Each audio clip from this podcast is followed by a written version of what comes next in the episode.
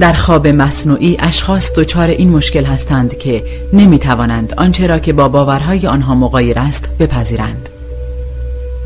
برخی از منتقدان هیپنوتیزم معتقدند فردی که به خواب فرو برده می شود خاطرات جعلی و پاسخهای ساختگی از خود بروز می دهد تا بدین طریق چارچوب های نظری القا شده توسط خواب کننده را به نحوی اثبات کند من این نوع تعمیم را یک برداشت نادرست می دانم. زیرا در تحقیقاتم با هر مورد به موضوع تازه‌ای برخورد می کنم گویی برای اولین بار است که این اطلاعات را می شنوم. اگر سوژه به نحوی بر جریان هیپنوتیزم خود فائق آید و به خیال پردازی آگاهانه درباره وقایع بعد از مرگ بپردازد پاسخهایش به زودی تناقض خود را با خوابهای قبلیش آشکار خواهد کرد. من از ابتدای کار خود به اهمیت پرسجوهای مکرر و دقیق پی بردم. و هرگز به موردی برخورد نکردم که نشان دهد خواب شونده برای خوشنودی من به جعل خاطرات روحی خود پرداخته است برعکس اگر من گفته های خواب شوندگانی را سوء تعبیر بکنم آنها هیچگاه در اصلاح من درنگ نمی کنند به تدریج حجم گفته های سوژه ها وسعت یافت و به شیوه آزمایش و اشتباه روش صحیح طرح پرسش درباره دنیای ارواح با توالی مناسب را پیدا کردم. سوژه هایی که در حالت ابراگاه هستند انگیزه چندانی ندارند تا داوطلبانه در مورد زندگی به صورت روح و برزخ اطلاعاتی را بیان کنند. خواب کننده یا هیپنوتیزور باید برای هر دری کلید مناسبی داشته باشد. نهایتا با آموختن این که بتوانم هر در را در زمان مناسب خود در هر جلسه خواب باز کنم توانستم روش قابل اعتمادی برای دستیابی به خاطرات مربوط به قسمتهای مختلف برزخ به دست آورم وقتی این توانایی را پیدا کردم تعداد بیشتری از سوژه ها احساس کردند که موضوع دنیای بعد از مرگ را به راحتی پذیرفتم و از آن پس با تمایل بیشتری در این باب با من صحبت می کردند. مراجعین من هم شامل مردان و زنانی هستند که کاملا پایبند مذهب می باشند و هم کسانی را در بر می گیرد که اصلا هیچ گونه پایه اعتقادی خاص ندارند. اما اکثریت آنها در فاصله بین این دو قطب قرار می گیرند با کولهباری از باورها و اعتقادات گوناگون درباره فلسفه زندگی. نکته حیرت انگیزی که با آن برخورد کردم این بود که در جریان پیشرفت تحقیقات وقتی خواب شوندگان به گذشته برگردانده می شوند و به مرحله زندگی به صورت روح می رسند کلیه آنها در پاسخ به پرسش های مربوط به برزخ با زبانی آمیانه کلمات و توصیف های تصویری مشابهی را به کار می‌برند. اما تشابه بین تجربیات سوژه ها مرا از ادامه تحقیق در تایید صحت آزمایش ها و گفته های آنان از راه مقایسه با گفته های دیگران و همچنین تطبیق آنها با فعالیت های عملی افراد منصرف نکرد.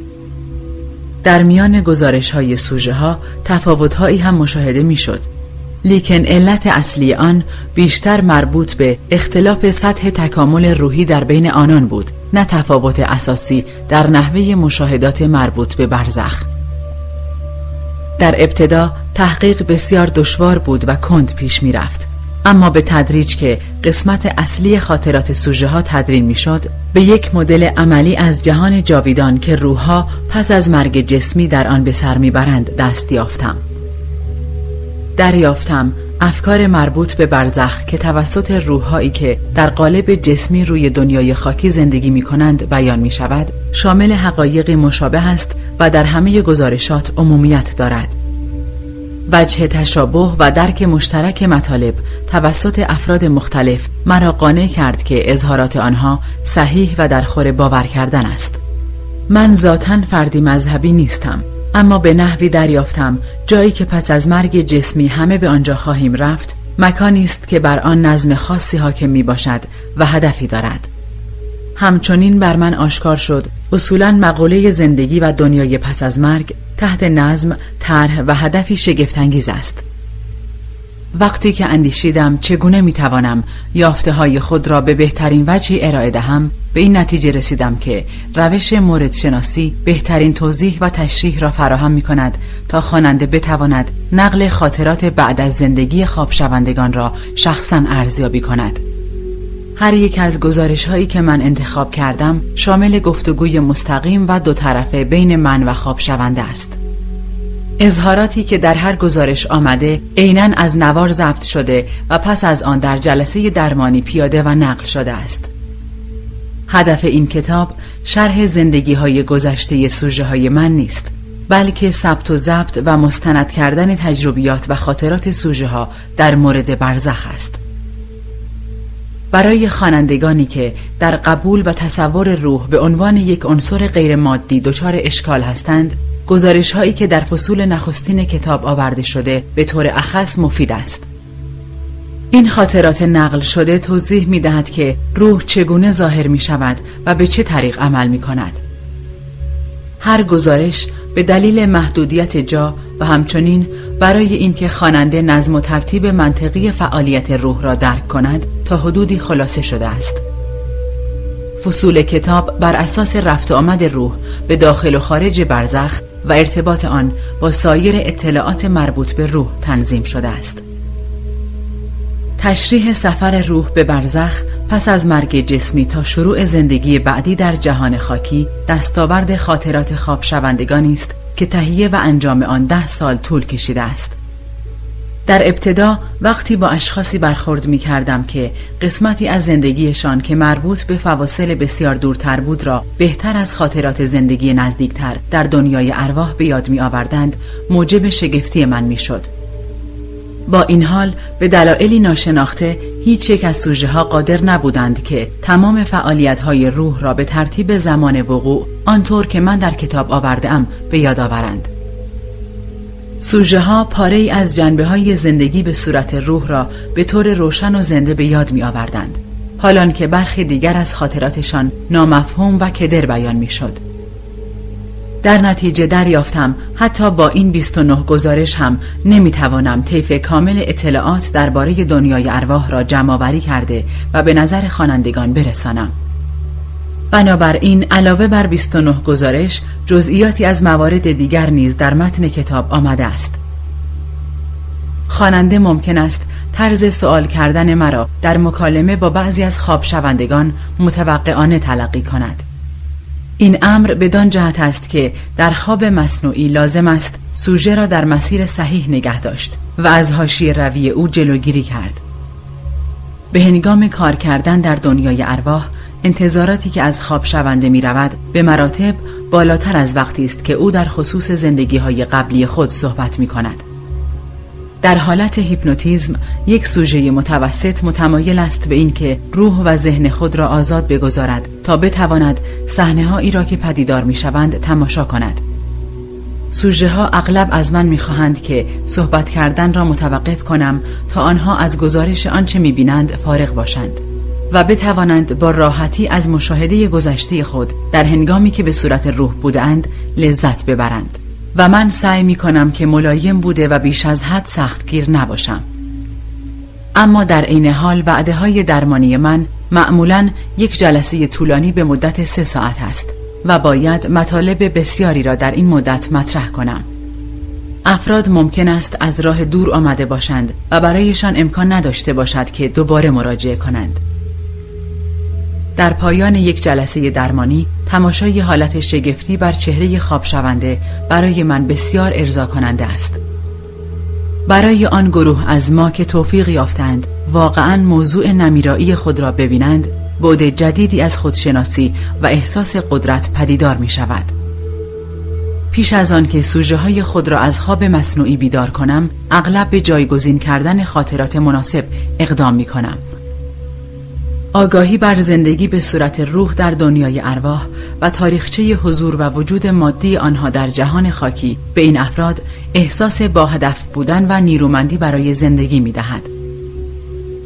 بالاخره بایستی بگویم آنچه در آستانه خواندن آن هستید ممکن است تصورات قبلی شما در مورد مرگ را به شدت تکان دهد آنچه در اینجا ارائه شده ممکن است مخالف اعتقادات فلسفی و مذهبی شما باشد ممکن است خوانندگانی هم باشند که مطالب کتاب را تأییدی بر عقاید موجودشان بیابند برای گروهی دیگر اطلاعات ارائه شده در این گزارش ها ممکن است حالت افسانه های خود ساخته ای را داشته باشد که شبیه داستان های تخیلی علمی است. هر برداشتی که داشته باشید امیدوارم اگر آنچه که سوژه های من درباره زندگی پس از مرگ می‌گویند را دقیق میابید کاربرد انسانی آن را مورد توجه قرار دهید.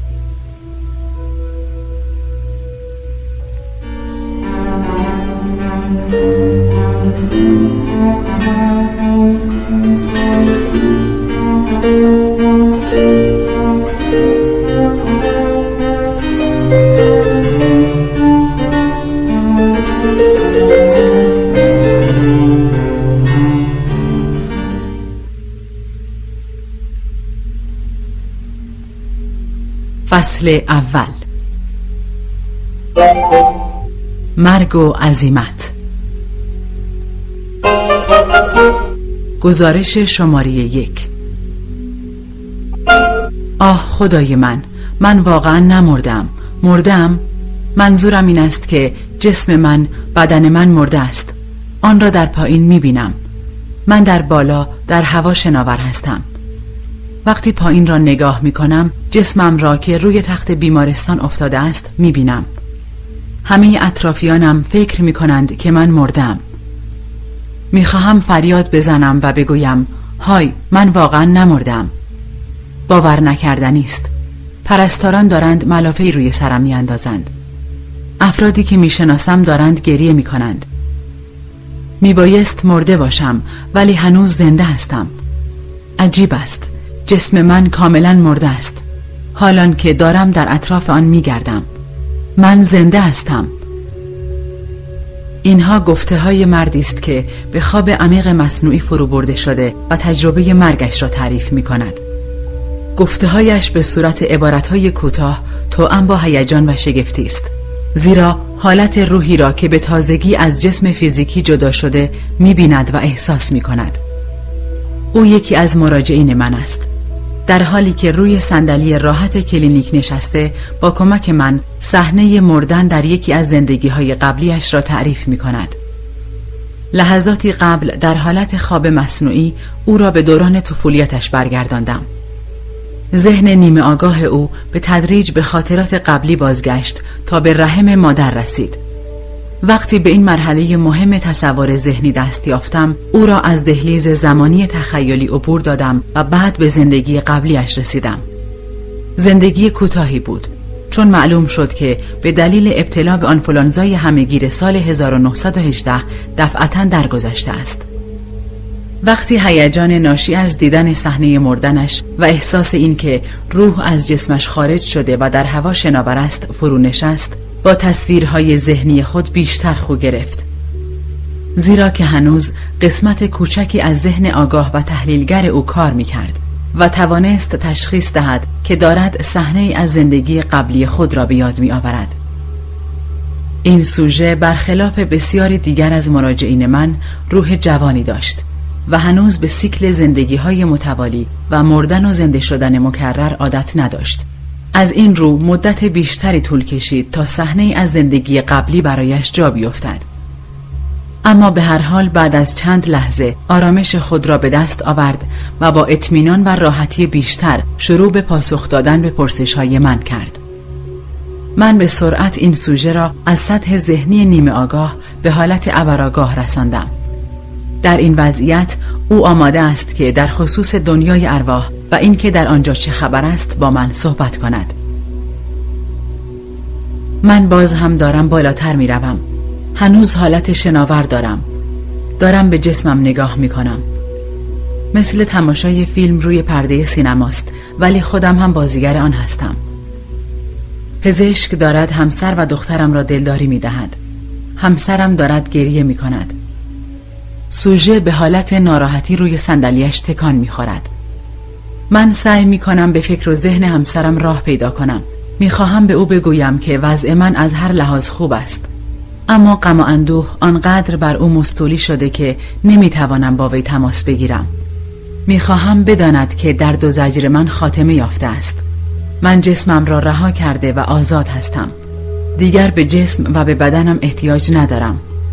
می‌خواهم همسرم بداند که منتظرش خواهم بود اما او اصلا به حرفهای من گوش نمی‌دهد مثل اینکه آنها را نمیشنود آه حالا دارم دور می‌شوم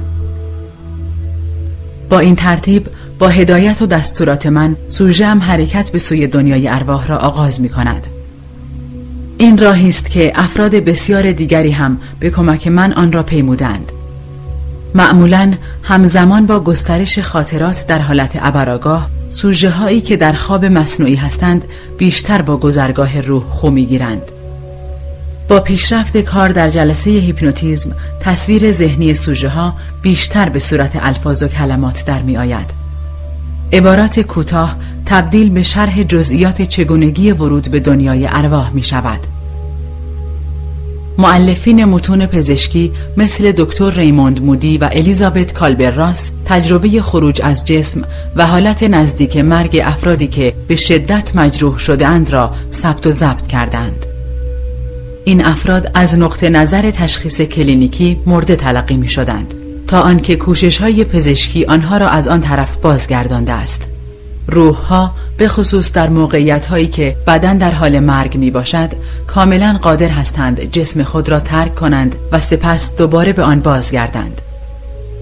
اشخاص مختلف در خصوص پرواز جسمشان در بیمارستان و تماشای پزشکانی که روش های نجات بیمار نزدیک مرگ را انجام می دهند صحبت کردند. اما پس از آن که دوباره زنده می شوند این گونه خاطرات به تدریج محو می شوند. مطالب گفته شده توسط آنهایی که در خواب مصنوعی هستند و مراحل بازگشت به زندگی های قبلی خود را تعریف می کنند با گفته های افرادی که موقتا برای چند دقیقه در همین زندگی خود مرده و دوباره به زندگی بازگشتند مقایرتی ندارد. منتها تفاوت بین این دو گروه در این است که سوژه های خواب مصنوعی تجربیات مرگ موقت خود را به یاد نمی آورند افرادی که در حالت هیپنوتیزم عمیق هستند قادرند چگونگی زندگی بعد از مرگ فیزیکی دائمی را تشریح کنند وجه مشترک خاطرات زندگی بعد از مرگ افرادی که موقتا مرگ را تجربه کرده اند با تصویر ذهنی افراد تحت خواب مصنوعی از مرگ دائمی زندگی قبلی خود در چیست؟ هر دو گروه خود را در نوعی حالت عجیب و ناآشنا و به صورت شناور در اطراف جسم می‌بینند. که سعی دارند اشیاء مادی جلوی خود را لمس کنند ولی ناگهان آن اشیاء جسمیت خود را از دست می دهند. گزارش هر دو گروه حاکی از حالت سرخوردگی از این است که می‌خواهند با افراد زنده مکالمه کنند ولی جوابی نمی‌گیرند. بالاخره هر دو گروه احساسی را بیان می کنند که از محل خود به بیرون کشیده می شوند و نوعی حالت آرامش و کنجکاوی ولی نه ترس و وحشت به آنها دست می دهد. تمام این افراد از نوعی احساس آزادی غیرعادی و روشنایی در اطراف خود صحبت می کنند. بعضی از سوژه های من از درخشش نور سفید رنگی که کاملا آنها را احاطه کرده است سخن می گویند.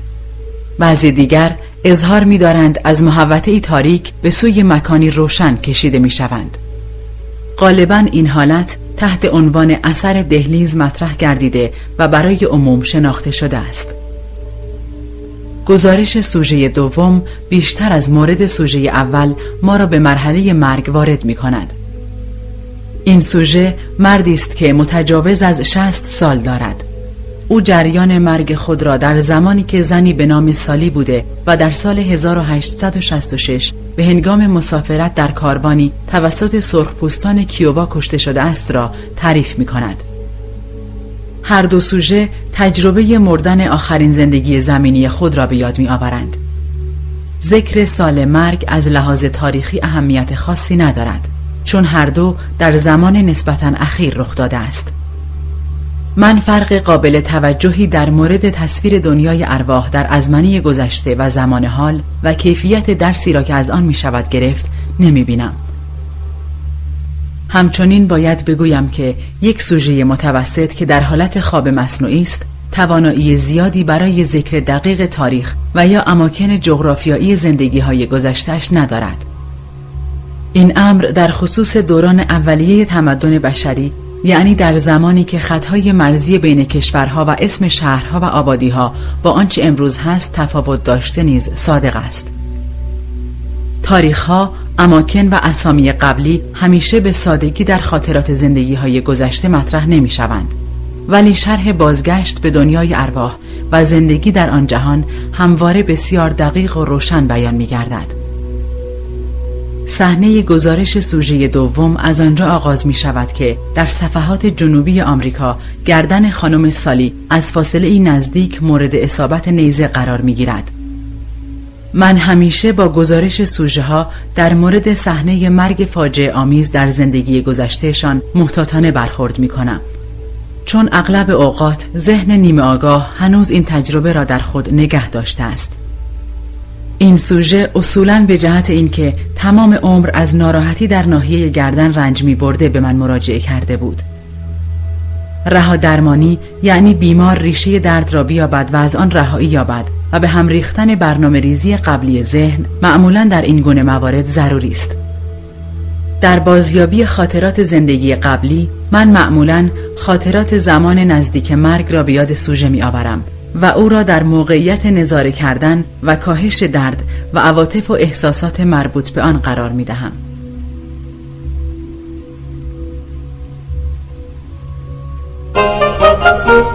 گزارش شماره دو.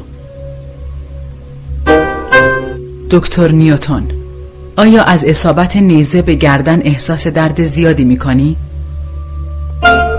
سوژه. بله نوک تیز نیزه گردنم را پاره کرده است. من دارم می میرم سوژه در حالی که دستش را روی گردنش گرفته زیر لب با خودش چیزی می گوید من دارم خفه می شوم خون دارد از گردنم سرازیر می شود. درد بد جوریست. دارم می میرم. به هر حال هرچه بود تمام شد.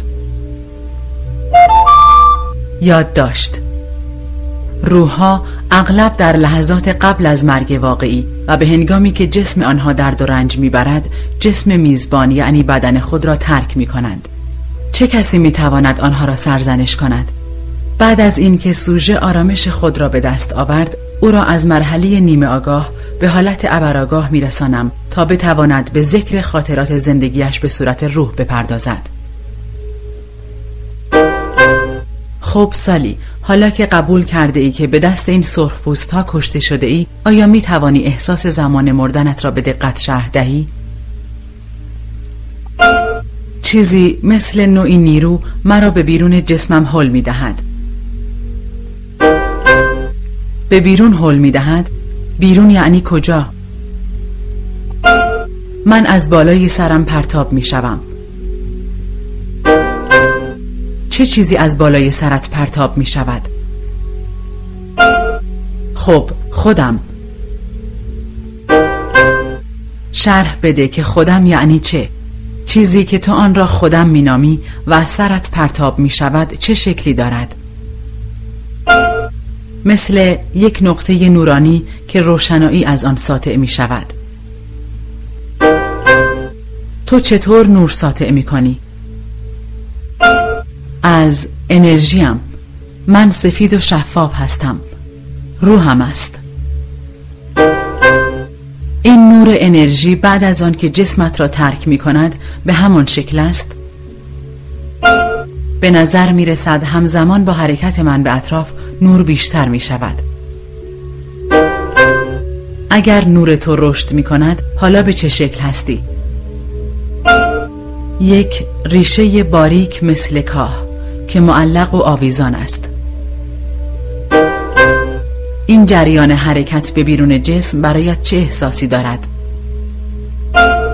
خب مثل این است که مرا از پوستم جدا می کنند مثل این که پوست یک موز را می کنند من در یک حرکت جسمم را از دست می دهم آیا احساس ناجور و ناپسندی است؟ اوه نه. چقدر عالی است که تا این حد آزادی دارم و دیگر زجر و دردی در کار نیست. ولی من سرگردان هستم. انتظار داشتم که بمیرم. صدای سوژه حالت تأسف به خود می‌گیرد. ولی من می‌خواهم که ذهن او یک دقیقه دیگر روی روح او متمرکز باشد نه اینکه درگیر وضع جسمش روی کره خاکی بشود.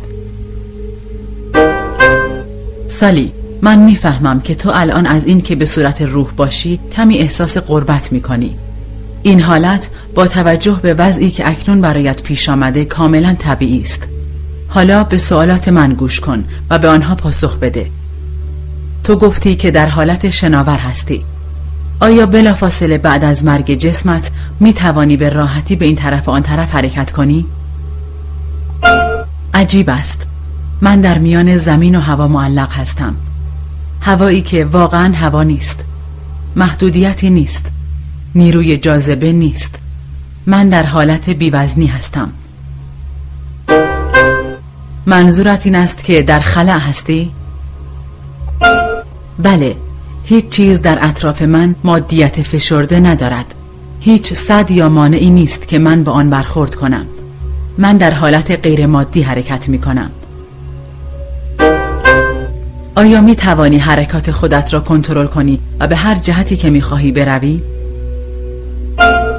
بله تا حدودی می توانم. ولی دارم به طرف یک روشنایی سفید رنگ می روم. چقدر روشن است؟ آیا شدت سفیدی در همه جا یکسان است؟ هرچه جلوتر را می بینم نورانی تر است. در جهت بدنم سفیدی که درتر و تاریکتر است. خاکستری است. شروع به گریه می کند اوه بدن بیچارم من هنوز حاضر نیستم اینجا را ترک کنم. سوژه روی صندلی خود را به عقب می کشد مثل اینکه بخواهد در مقابل چیزی مقاومت کند. سالی آرام باش. من پیش تو هستم. می‌خواهم به من بگویی آیا نیرویی که سبب شد تو به هنگام مردن از بالای سرت بیرون بیایی؟ هنوز تو را به طرفی می‌کشد یا نه؟ آیا تو می‌توانی آن نیرو را متوقف کنی؟ وقتی از جسمم آزاد شدم آن نیروی کشش کاهش یافت. حالا احساس می کنم نیرویی مرا حل می دهد و می خواهد به من بفهماند که باید از جسمم دور شوم. من هنوز نمی خواهم بروم ولی چیزی می خواهد که من زود بروم. می‌فهمم سالی ولی حدس می‌زنم تو داری درک می کنی که نوعی کنترل داری. این چیزی که تو را حل می دهد را چطور تشریح می کنی؟ یک نوعی نیروی مغناطیسی ولی می‌خواهم کمی بیشتر صبر کنم و بمانم آیا روح تو می‌تواند تا هر زمانی که بخواهی در مقابل این حس کشش مقاومت کند؟ سوژه مدتی طولانی تأمل می کند. به نظر می رسد که او به یک جدال درونی در زندگی قبلیش که سالی بوده دچار شده است. بله می توانم. اگر واقعا بخواهم بمانم. سوژه شروع به گریه می کند. اوه کاری که آن وحشی های خونخوار با بدنم کردند وحشتناک است. لباس زیبای آبیم آغشته به خون شده است شوهرم ویل از یک طرف مرا گرفته و از طرف دیگر همراه دوستانمان دارد بر علیه سرخپوستان می جنگد. یاد داشت من سپر حمایتی تصوری را برای این سوژه تقویت می کنم چون این امر به عنوان پایه‌ای در آرامش درمانی بسیار مهم است. روح سالی هنوز بر فراز جسم او در پرواز است. سرخپوستان به جهت شلیک گلوله سرنشینان کاروان فراری شدند. در این حال من ذهن خواب شونده را از نظر زمانی جلو می‌برم. سالی بلافاصله پس از حمله سرخپوستان شوهرت چه می کند؟ اوه چقدر خوب او مجروح نشده است ولی او بدن مرا در آغوش گرفته دارد برایم گریه می کند اما هیچ کاری قادر نیست برایم انجام دهد ولی به نظر می رسد که هنوز این موضوع را نفهمیده است. بدنم سرد شده و شوهرم دستهایش را روی دو طرف صورتم گذاشته و مرا می بوسد تو در این لحظه چه می کنی؟ من بالای سر شوهرم هستم. می‌خواهم او را تسلی بدهم. می‌خواهم بتواند احساس کند که عشق من واقعا پایان نیافته. می‌خواهم که او بداند مرا برای همیشه از دست نداده است. و من دوباره او را خواهم دید. آیا او پیام های تو را دریافت می کند؟ غم و اندوه خیلی زیاد است ولی او روح مرا احساس می کند می‌دانم. دوستانمان دورش را گرفتند و آنها بالاخره ما را از هم جدا می کنند آنها می‌خواهند که کاروان را دوباره سر و صورتی بدهند و حرکت کنند.